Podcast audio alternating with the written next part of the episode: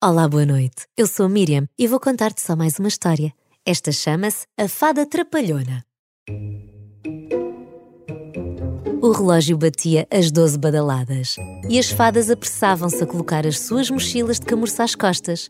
Estava na hora de baterem as suas asas até à cidade mais próxima e entrarem à socapa em casa das crianças que deixaram os seus dentes de leite caírem e, expectantes, os colocaram debaixo da almofada. Expectantes, sim, já tinham ouvido falar das fadas dos dentes que, de noite, pé ante pé, trocavam os seus dentinhos por belas moedas reluzentes. Mas havia uma fada que não estava com muita sorte.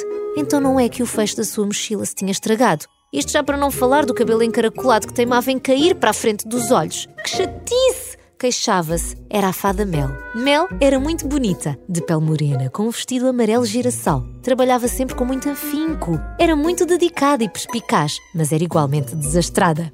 Bem, não há tempo para resolver isto. Terei de ir assim mesmo e tentar fazer com que o pó mágico ou a moeda não caiam pelo caminho, disse conformada. Muito bem, então tenho de seguir para sul.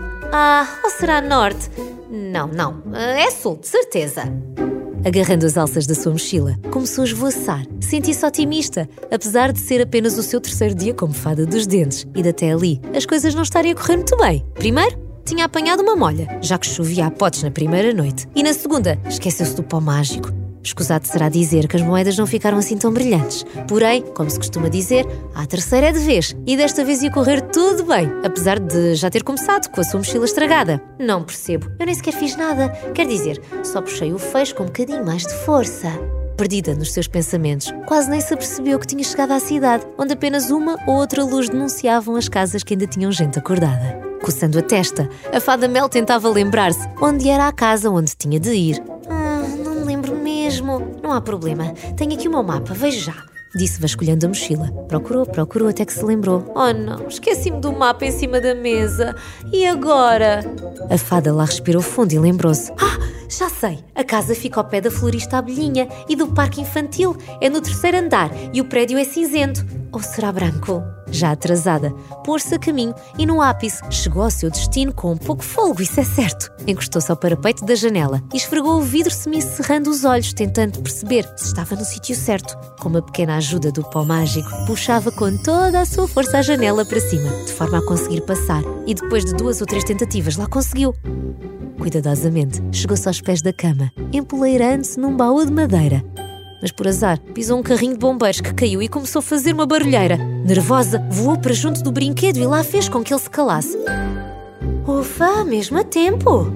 Reparando que o menino se virou apenas para o outro lado e continuou a dormir. Devagarinho, começou a levantar a almofada e reparou que o dente de leite estava do outro lado, mesmo onde o pequeno rapaz dormia profundamente. Como é que ela ia conseguir tirá-lo dali? A fada Mel, amarrando o seu cabelo, deu a volta e esticou o braço o máximo que conseguia. E enquanto o fazia, deixou cair o frasco de pó mágico, que rebolou e bateu levemente na cabeça da criança. Agora é que ele vai acordar de certeza, pensou preocupada. E estava certa. O rapaz sentou-se num salto e a fada só teve tempo de agarrar no pó mágico e esconder-se por baixo da cama. Sou mesmo trapalhona, pensava aborrecida, mas não sou desistente, por isso vamos lá. Já com o rapaz a dormir novamente, esticou um bocadinho mais o braço e lá conseguiu trocar o dente por uma moeda. E que moeda mais brilhante, que entretanto já estava banhada de pó mágico, porque a fada Mel virou o frasco com muita força e lá saiu mais do que era suposto. Contente com o seu trabalho, a fada puxou o cobertor do rapaz para cima e preparou-se para fazer a viagem de volta. Desta vez, sem pisar nenhum brinquedo e atenta ao caminho, a cantarolar. A fada Mel foi a pensar que, apesar de muito desajeitada e azarada, era sobretudo de determinada e persistente.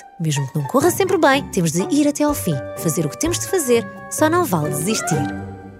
Agora espero que durmas bem e que tenhas bons sonhos, tranquilos e coloridos. No próximo episódio vou contar-te a história da Flaminga Flor Bela e dos seus três amigos do Clube das Três da Tarde. Eu acho que vais gostar. Até lá! Bons sonhos!